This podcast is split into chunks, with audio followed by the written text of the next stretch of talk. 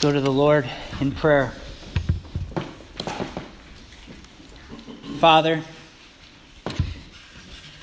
now is the time where every week either Brian or I say, Help. All week as I'm writing, reading your words, studying, that's been the prayer. That's always the prayer. Help. I need your help. And I thank you that you delight to help us. You are our helper. And I pray that you would be with us now, that you would help us to listen, that you would help us to learn from you, to learn from your word. I pray that you'd give clarity to my words and clarity to us as we listen. Lord, this is a topic that um, is sobering. Uh, we're, we're looking at idolatry. And Lord, we all struggle to replace you with other things that are not you. I do it. I've done it this week, and I, I want to repent, and we're continually repenting. And so I pray, Lord, that you would help us to examine our hearts afresh.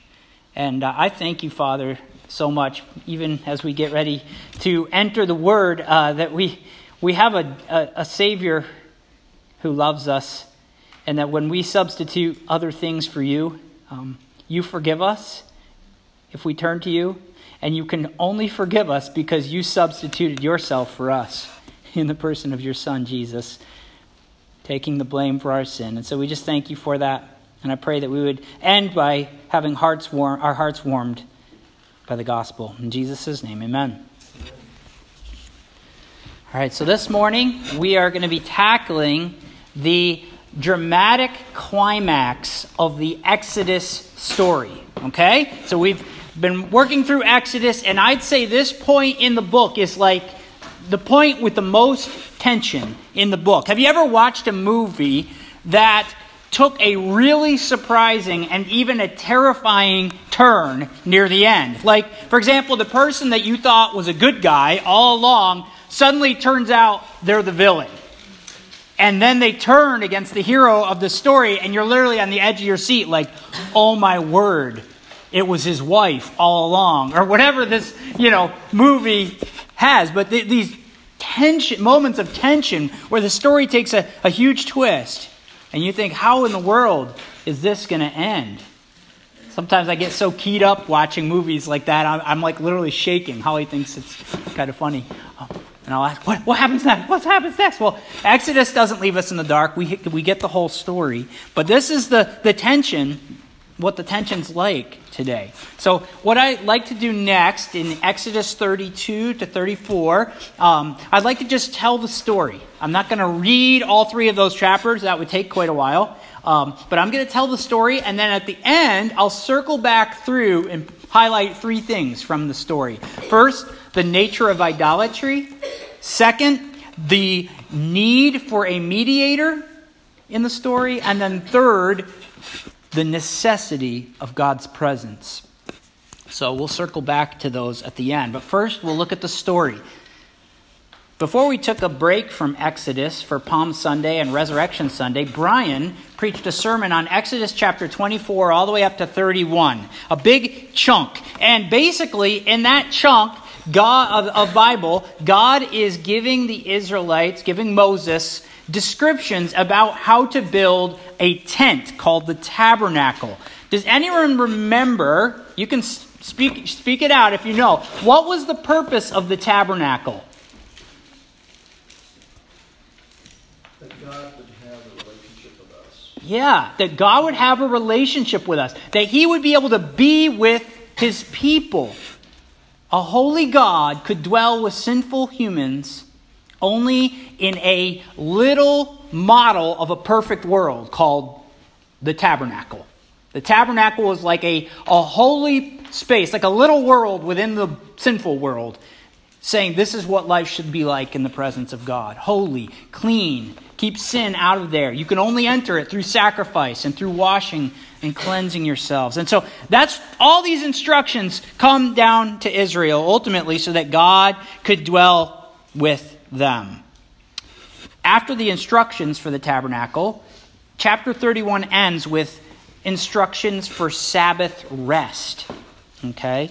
Now, on the other side of these three chapters we're going to look at today, on the other side, chapter 35, we're going to look at chapters 32 to 34. In chapter 35, we see instructions given for Sabbath again. And then you get the building of the tabernacle. So, catch the structure here with me you get the instructions for the tabernacle and then instructions for Sabbath rest. Then you get chapter 32 to 34. This crazy thing happens. and then you get 35 instructions again for Sabbath rest. And then the tabernacle is actually built. So the, the idea here is that the tabernacle is going to enable God and Israel to dwell together at rest similar to how things were back in Eden before Adam and Eve sinned. And yet, like I've been saying, in between these two passages talking about God dwelling with his people and tabernacle and, and, and rest, in between there, those passages, Israel does something unbelievable. Something that puts everything in jeopardy. As Moses the leader of Israel, is up on the mountain of Sinai receiving God's covenant law and receiving all those des- descriptions about how this tabernacle is to be made. All hell, literally, breaks loose in the camp down below. Here's how it all went down.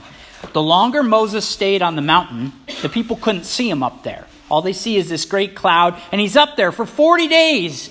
And Israel starts getting nervous in Exodus 32, verse 1, when the people saw Moses was so long in coming down from the mountain, they gathered around Aaron and said, Come, make us gods. Now, some translations have this as plural, some have it singular. I, I believe that singular is probably the better way to go here. Come make us a god. Why? Because they didn't make a ton of calves, they made one calf. Um, so in Hebrew, it could go either way. I think singular is the best route. So, um,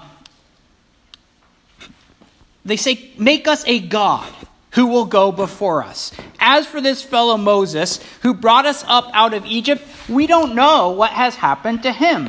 The people knew, okay, that they needed a God to go before them. If they had any hope of getting into this promised land full of giants and mighty nations, they're like, we can't do this without a God.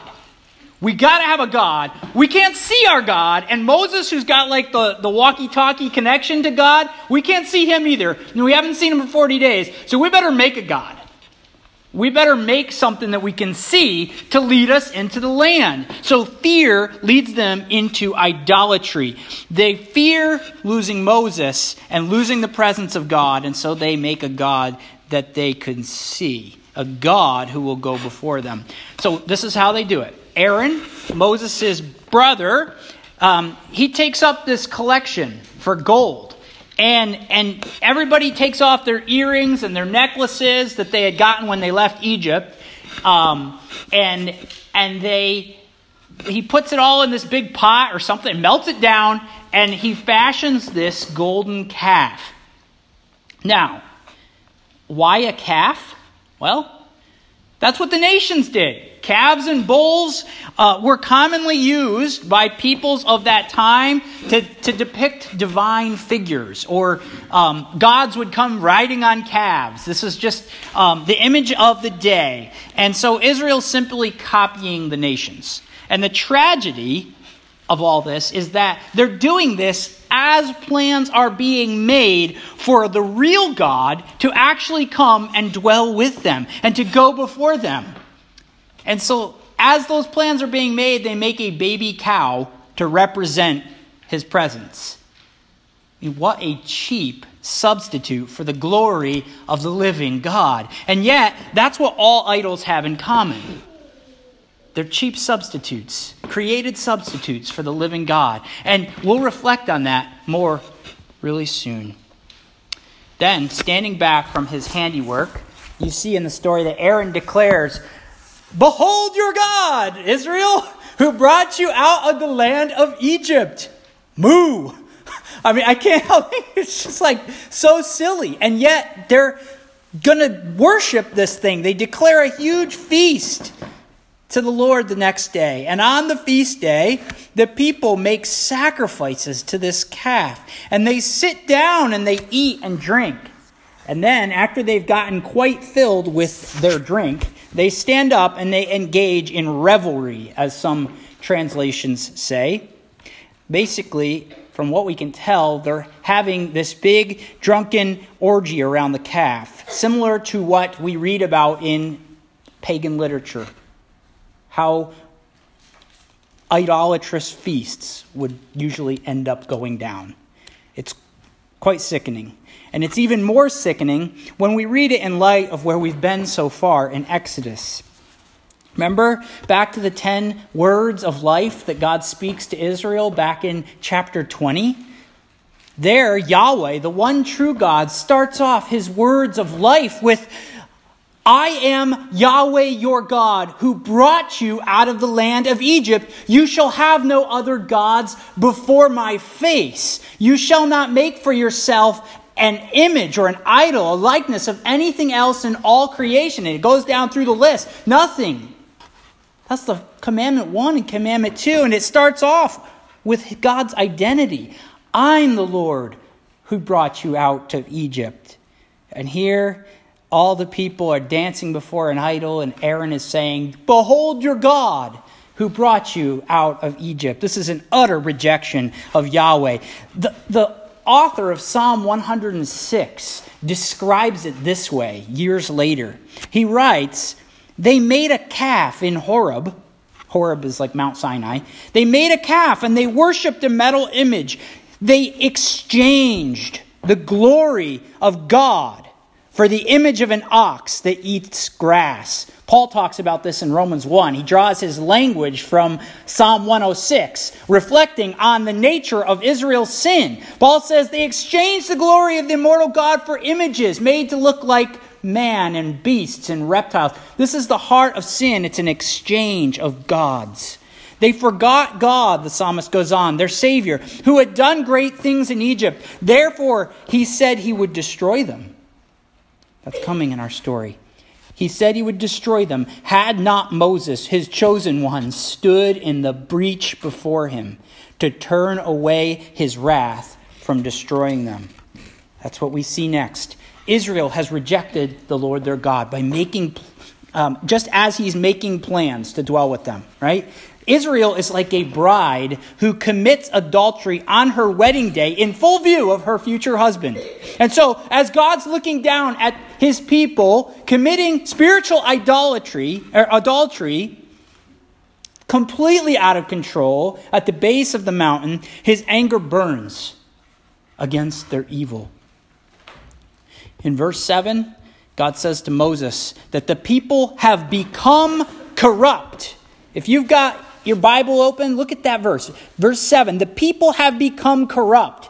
That word there for corruption is exact the exact word that God spoke beforehand in Genesis chapter 6 verse 12 when he viewed all of humanity in the days of Noah and he said they've become corrupt they've corrupted their way on the earth and he sent the flood in those days to wipe out all evil. So it shouldn't be surprising, in light of that, what the Lord says next. As in the days of Noah, God will wipe out Israel and he will start over with one man.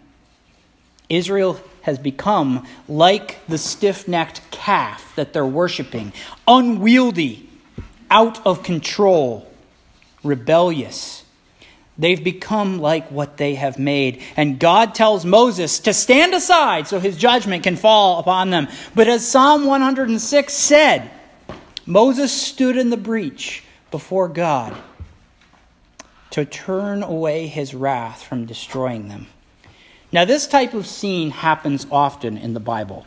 God threatens judgment, but then relents or seems to change his plans when something about the situation changes. For example, God promises to destroy the whole city of Nineveh in the book of Jonah. But then Nineveh repents in sackcloth and ashes, and the Lord changes his revealed plan. That does not mean that God doesn't know the end from the beginning. That doesn't mean that God doesn't know the future actions of free agents. There's dozens of places all over the Bible that we could go to see that God knows the future. That God doesn't just make his plans willy nilly. And yet, we see in moments like this, in Exodus 32, we see that God reveals his plans to humans, like Moses, in stages. Ultimately, God's plan all along is for Moses to do what Moses is about to do. That's God's plan. God's plan is to have Moses stand in the breach to show Israel you need a mediator, you need a go, go between. And in the long run, God's plan is for that all to point to the Lord Jesus, as we'll get to later, who will stand in the breach for us. This is all part of the plan. But Moses doesn't know this. He just knows corrupt earth, flood. Corrupt Israelites, uh oh. God is angry at his people's evil. And so Moses pleads with the Lord. Now, Moses' plea is very interesting. He doesn't say, Come on, God, really? It's not that bad. They're just having a party. It's just a little bit of fun. I mean, things get boring in the desert. Boys will be boys. That's not the angle that Moses takes. He's not saying, give him a break, cut him some slack. Just forgive him. No. Notice what God and Moses does in verse 12. He makes the whole issue about God's honor. In verse 12, he says, What will the Egyptians say if you just wipe everybody out? In other words, all along throughout the story, okay, God has been delivering his people to make a point to the nations that he alone is God, that he's the mightiest of all gods, that the nations may know that I am the Lord. He says this all, all throughout the Exodus story. We've pointed that out as we've gone through the passages. The nations of Canaan are trembling because they've seen what the Lord does for his people. And now you're just going to wipe them all out? What are the nations going to say? Huh it was because he just wanted to destroy them that he brought them out of Egypt. He couldn't even save his own people. He just went off the handle and wiped them all out. So Moses doesn't want the nations to get the wrong idea about who God is. Your character is at stake. And then in verse 13, he reminds God of his promises to Abraham, to Isaac, to Jacob, to make their children into a great nation. God, are you really going to go back on your promises? What would that say about your character? So again, Moses' plea is grounded in God's fame, the fame of God's name, and God's trustworthiness. And so, in response to Moses' plea, the Lord relents. He will not bring disaster upon the people. But that does not mean that the guilty will go unpunished. And we do see that later. All is not well. Moses descends the mountain and sees for himself, with his own eyes now, the horrific deeds going on in the camp below. And so, as Moses sees it, he smashes these covenant tablets in his that were in his hands, symboling the fact that the, the people had utterly broken the covenant. It would be like, you know, there's two tablets, right? One copy for God, one copy for Israel. Most scholars think that's probably what's going on. Just like in any covenant, you get a copy. In marriage, I've got a ring, Holly's got a ring. Okay? And it'd be like a marriage partner discovering unfaithfulness and breaking the ring. The covenant's been broken, so I'm going to break the ring. Moses comes down, discovers unfaithfulness with his own eyes.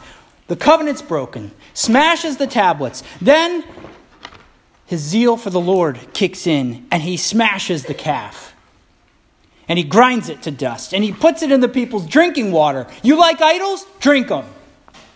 And then because the people are still running around wildly out of control, Moses stands at the gate of the camp and he cries out, Who's on the Lord's side?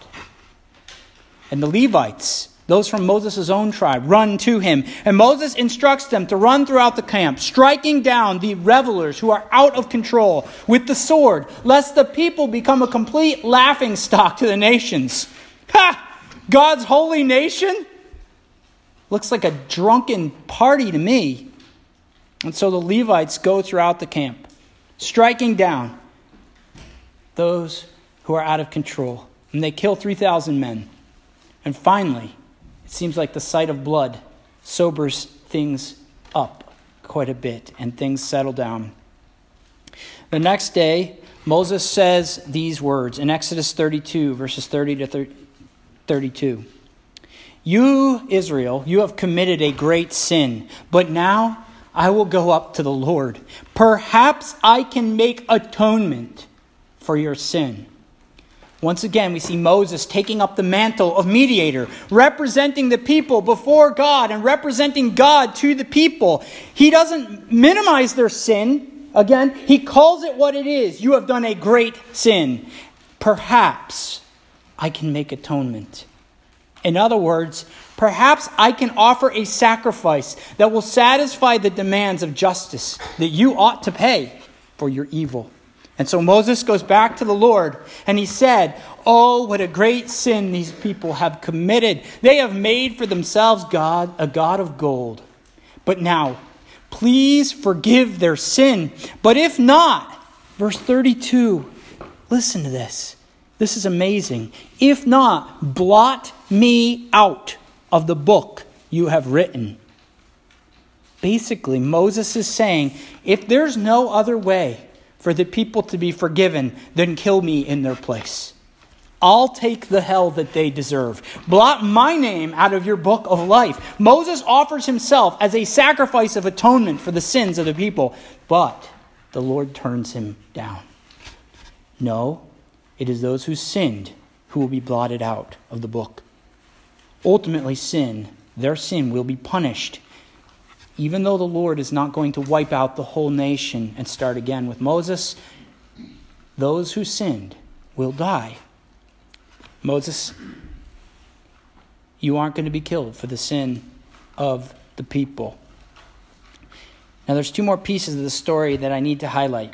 In chapter 33, God tells Moses that he will indeed bring Israel out to the, out of the desert and into the promised land. And he says he will drive their enemies out of the land and he'll make sure they've got everything that they need to live in the land. But because of their ongoing propensity to sin, God says he's going to send his angel to lead them to the land. He himself, he's not going to go. He's not going to go with them. Lest once again this happens, the people sin and the Lord destroys them for their evil along the way. Verse 33, or chapter 33, verse 4. The people hear this word as a disastrous word, an evil. It's, it's unbelievable to them. It's a disaster that God would not go with them. And they mourn. They take off all their jewelry and they weep as the Lord determines what he will do. Is the tabernacle not going to be built after all? The tabernacle is not going to be necessary if the people don't have the Lord dwelling with them. So that's the tension here. At the middle of this story between the instructions given for the tabernacle and the tabernacle being built at the end of the book, the tension is God says, My presence is not going to go with you. And so once again, Moses, the mediator, steps up. And he goes and he pleads with the Lord. No, you must go with us. He refuses to have the promised land without the presence of God. Better a wilderness with God than a paradise without Him. The long story short, though, it's in God in His amazing mercy, once again, He listens to the mediator. He will be with His people. And so He summons Moses back up on the mountain again to receive the law a second time. New stone tablets are cut, and God reestablishes the covenant that was broken. He reestablishes it with Moses and with all Israel. God's like a husband who gives his cheating bride another chance. And so, in the very next chapter, chapter 35, we see that the tabernacle is indeed built. And God's presence descends on it in blazing glory as he himself comes to rest in the middle of his people. That's next week's sermon. And now that we've made it our, all the way through the story, I'm going to circle back through and we're going to see three things the nature of idolatry the necessity of a mediator, the need for a mediator, and the necessity of God's presence. We're going to spend our most time on the first one and then quickly hit the second two. So, first, the nature of idolatry. In our story today, Israel got nervous waiting for a God that they couldn't see. And so they decided to fashion for themselves an image of a God that they could see a golden calf an idol that they could tote around with them into the promised land and, and it could be with them always and, and keep them safe. Their fear of entering the land without a visible God, it led them to create a God of their own liking, an image of the kind of God that they wanted to serve. They wanted a God that they could see and touch and control, just like the image of the calf that they made to represent him. This is how idolatry starts. We lose sight of the real God, and so we turn to other saviors. And yet, the one true God, the God who had brought Israel out of Egypt, the God who promised to bring them into the land, he had absolutely forbidden any making of an image of him, ever. Why? Because God already has an image of himself. It's people. Humans are made in God's image, and they're given the task of reflecting God's character and representing His rule on the earth. And so here's the problem with making images of God. When we make an image of God, we're essentially claiming to be God. God made us in His image. We're not supposed to return the favor. When we make images of him, we're trying to be like him. We're trying to call the shots. We're fashioning an image of what we think God should be like instead of falling on our faces before the God who is. That's why idolatry is so deadly. And idolatry is actually at the core of what sin is. It all started in the garden with the promise you can be like God knowing good from evil, getting the call the shots. You want to be like God? That's the heart of idolatry. Wanting to be like God and wanting to determine what is right and wrong, what we can worship. We might not fashion idols of gold with our hands, but our hearts fashion idols out of creation all the time. And we've got to understand this to understand sin. At its core, sin is idolatry. It's far sin is far more than just breaking God's rules. It's not less than that. But think about it.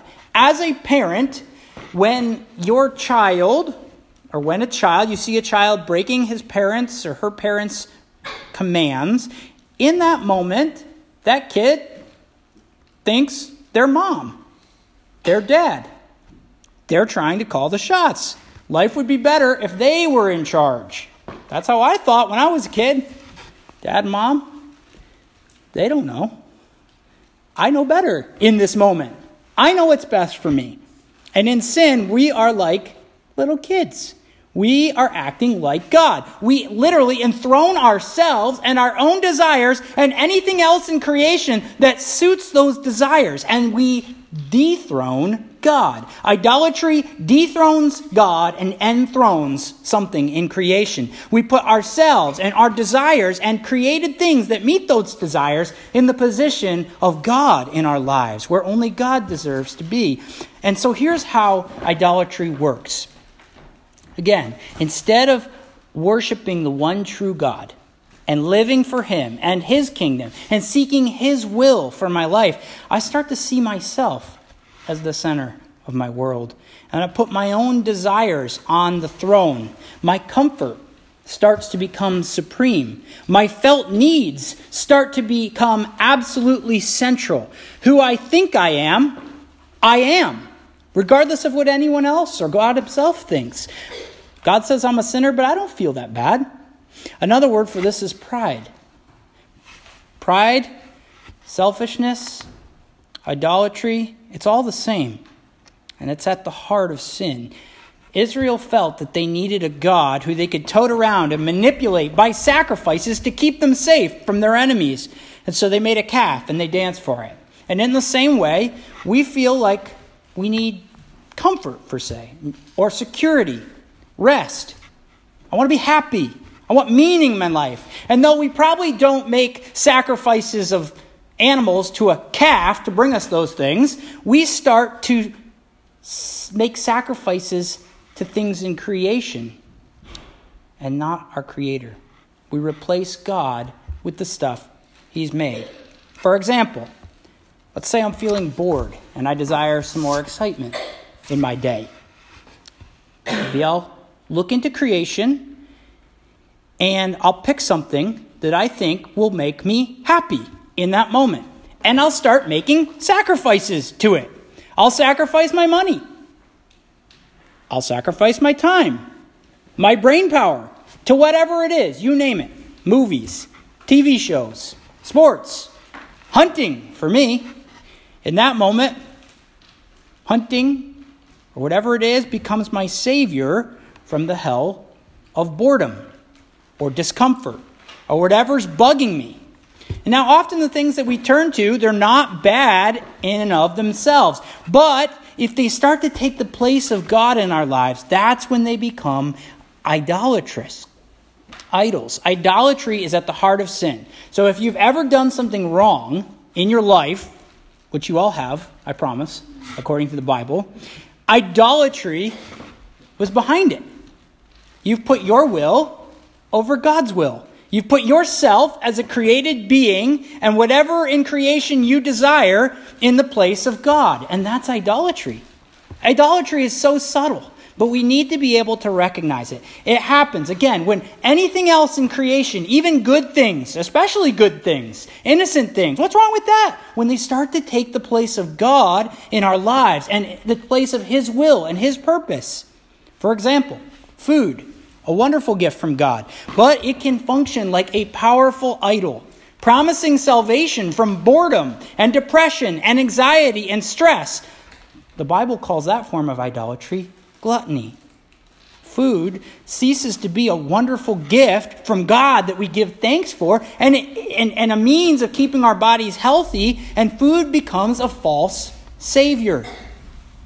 Alcohol, that can become an idol too a gift from God, but it's a powerful false Savior that promises an escape from reality and guilt and responsibility and pain. Video games, they can take on idolatrous dimensions in our lives. In and of themselves, they can be a fun game to play with friends. In college, I went through a kick where I was playing some video games in my freshman year. And I made sacrifices to those games. I sacrificed my GPA. I sacrificed my sleep. I didn't sacrifice money because I took them from my friends, but uh, they were their games. But my point is, we make sacrifices all the time, big sacrifices. Or take family, an amazing gift from God. But fear of family can start to control us and replace fear of God in our lives. Love of family can get in the way of love of God. When family de- demands, we choose between the two. We could go on and on. TV, movies, YouTube, sports, hunting, work, hobbies, all mostly neutral things, gifts from God that can be enjoyed. And yet, when these things get in the way of listening to God's word, of praying to God, of serving God and his purposes in our lives, these things become idols for us. Whatever created thing is getting in the way of our worship of the Lord and of living totally for him, that's become an idol, no matter what we say we worship with our lips. God is to be like the sun of our solar system, and all the planets of our lives are to orbit around Him. And if anything else starts to creep into the center, it becomes an idol. How do you know? How do I know when something has become an idol for me? One simple way is to look at our emotions. What makes you angry? Like really angry? Often we get angry when our idols are being threatened. Okay? If we worship a particular image of ourselves as smart, successful, hardworking, whatever, we will get angry when that image is threatened. When you insinuate that I'm lazy, oh, I get angry. Why? Because you're not worshiping the image of myself that I bow to in my heart. The image of hardworking Joel or whatever. That's just one example among many. But dig up your anger, and you will find idols clinging to the roots every time. And if you want, I'm talking about sinful anger. There is right things to get angry about, like evil. We should get angry about our own evil and our own idolatry. So, next time you're angry, ask what is being threatened right now? What do I feel like my anger needs to defend? When we're afraid, what do we turn to? How about when you're anxious, when you're discouraged, when you're feeling depressed?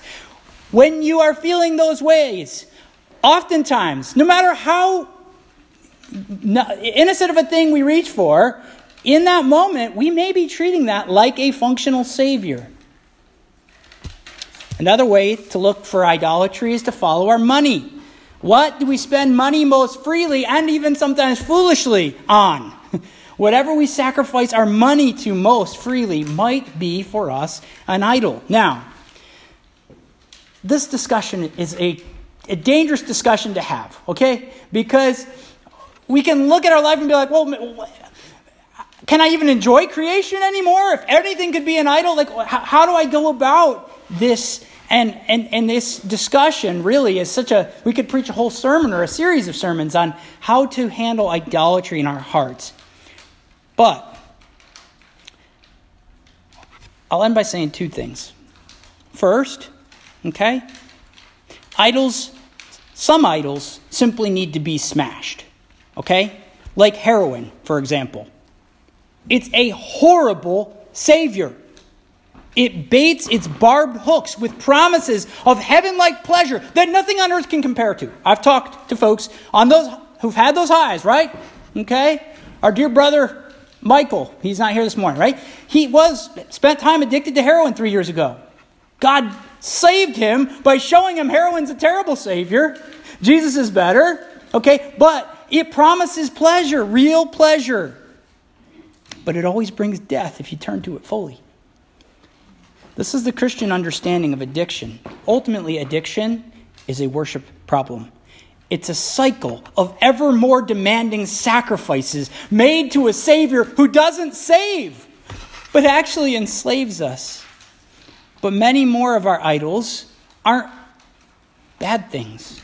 They're good things that have just crept into that God position in our life, and they simply need to be put back in their rightful place by repentance and by renewed commitment to the one true God. We worship our way into idolatry and we worship our way out. How do we worship our way out? By turning our eyes to the Lord and by giving thanks for creation. Something becomes an idol to you often when you stop giving God thanks for it and you feel like you deserve it, like you have to have it, like it's yours. And if it gets taken away, you get angry. Okay? We could go on and on about how, how to deal with idolatry in our hearts, but gratitude is one of the greatest weapons against making created things into idols.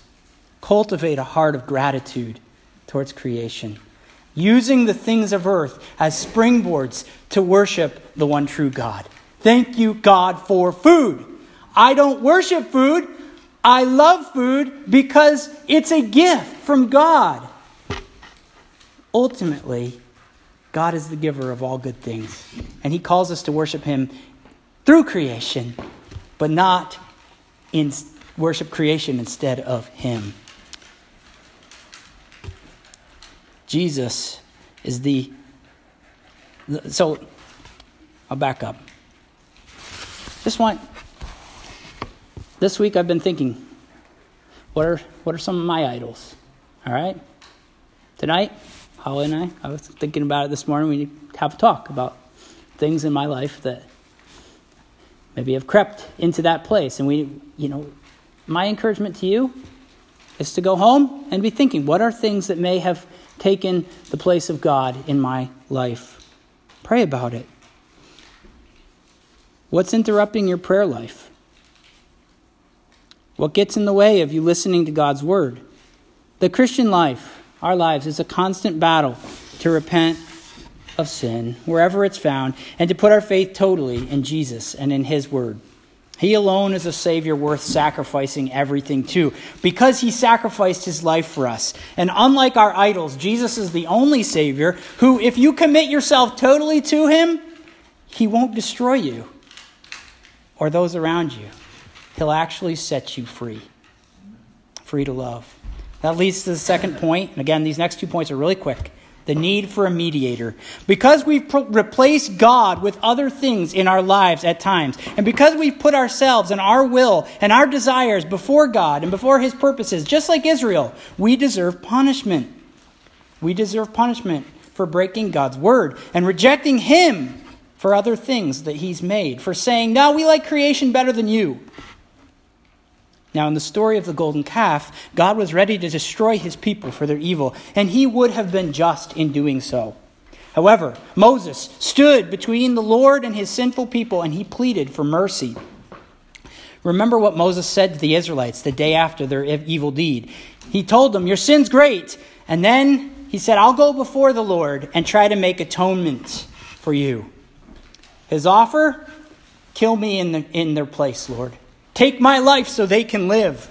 And God refused the offer. Moses was not a spotless sacrifice. Only God Himself could provide a spotless human to take the place of a rebellious people, to be blotted out for their sake. And so, at just the right time, God Himself sent Israel another mediator, another go between, to stand in the breach, in the great gap between God and His evil people, and to make atonement for them. 1 John 2 1 to 2. But if anyone does sin, we have an advocate with the Father, Jesus Christ the righteous. He is the propitiation for our sins, and not only for ours, but also for the sins of the whole world. Propitiation. That's a word that means a wrath absorbing sacrifice. On the cross, Jesus absorbed the just and holy punishment of God against our sins. He was the sacrifice that Moses could not be. And thus, Jesus is the perfect go between, the perfect mediator between God and man. As Paul says in 1 Timothy, there is one God, and there is one mediator between God and man, the man, Jesus Christ, who gave himself as a ransom for all. And because of the cross, and because of the atonement Jesus offered there for us, Jesus has made it possible for God to dwell with us and to bring us rest for our souls, both now and for all eternity. This presence of God, that's what Moses, Israel's first mediator, he pled for in our passage today. Don't leave us. We want you with us. And that leads to the third point the necessity of God's presence. Remember what Israel did when God said he wouldn't give, he, when God said, I'll give you all the perks of the promised land, but I'm not going to go with you. What did Israel do? They mourned. That's a really important response to look at. They realized in that moment that all the best things of God's created world without the Creator would be a disaster. It would not be Eden restored if God was not there. Do you know how many people have everything that this world has to offer, and yet they're as empty and as miserable as hell? Millions of people find themselves here. And yet they keep piling up stuff to try to fill the void. They hop from idol to idol, and they may even take, take up gods from different religions or different spiritualities. They might try to be good and give their money away and do good things for the world so that they can feel better about themselves and prop up this image of themselves as benevolent, this image that they bow down to in their hearts, but they know deep down they're not worthy of worship. And so they're miserable. Only God's presence can fill the void. Only God's presence will satisfy us. Life apart from the presence of the living God will only prove empty at the end of the day. No idol can replace him in life, and ultimately, no idol can deliver us from death. As Augustine, one of the fathers of the church, said 1600 years ago, You have made us, O God, for yourself, and our hearts are restless until they rest in you. Friends, the promised land of rest would not be rest if God was not there.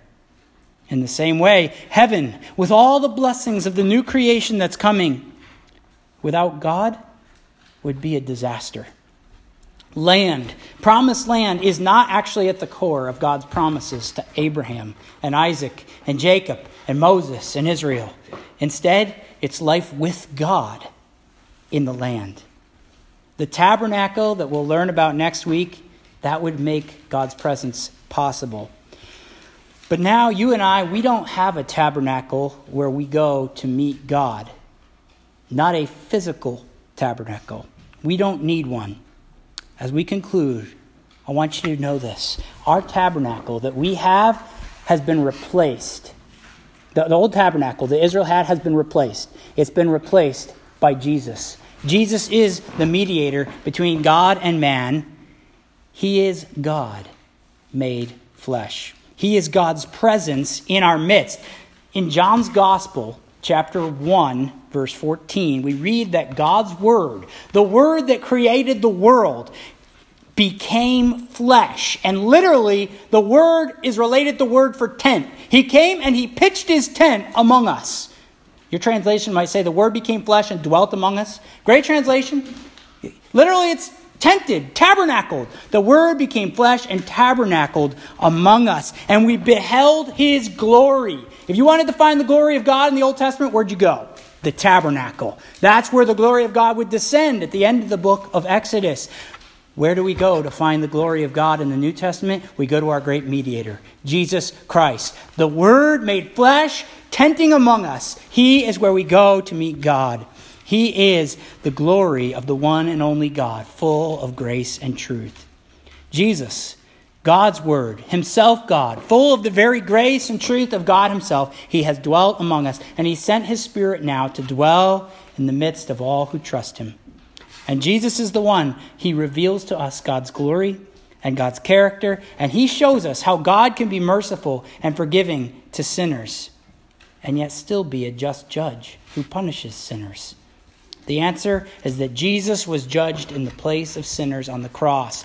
God's love is revealed in the death of Jesus for sinners, and God's justice is revealed as well in the death of Jesus for sinners. God won't just sweep sin under the rug, but He does sweep it under the cross. And so, my exhortation to you as you go into this week is to take your idols, the things that you struggle to put before God in your life, and to turn your eyes towards God and ask for forgiveness and trust the mediator who died in your place Jesus, the Word made flesh.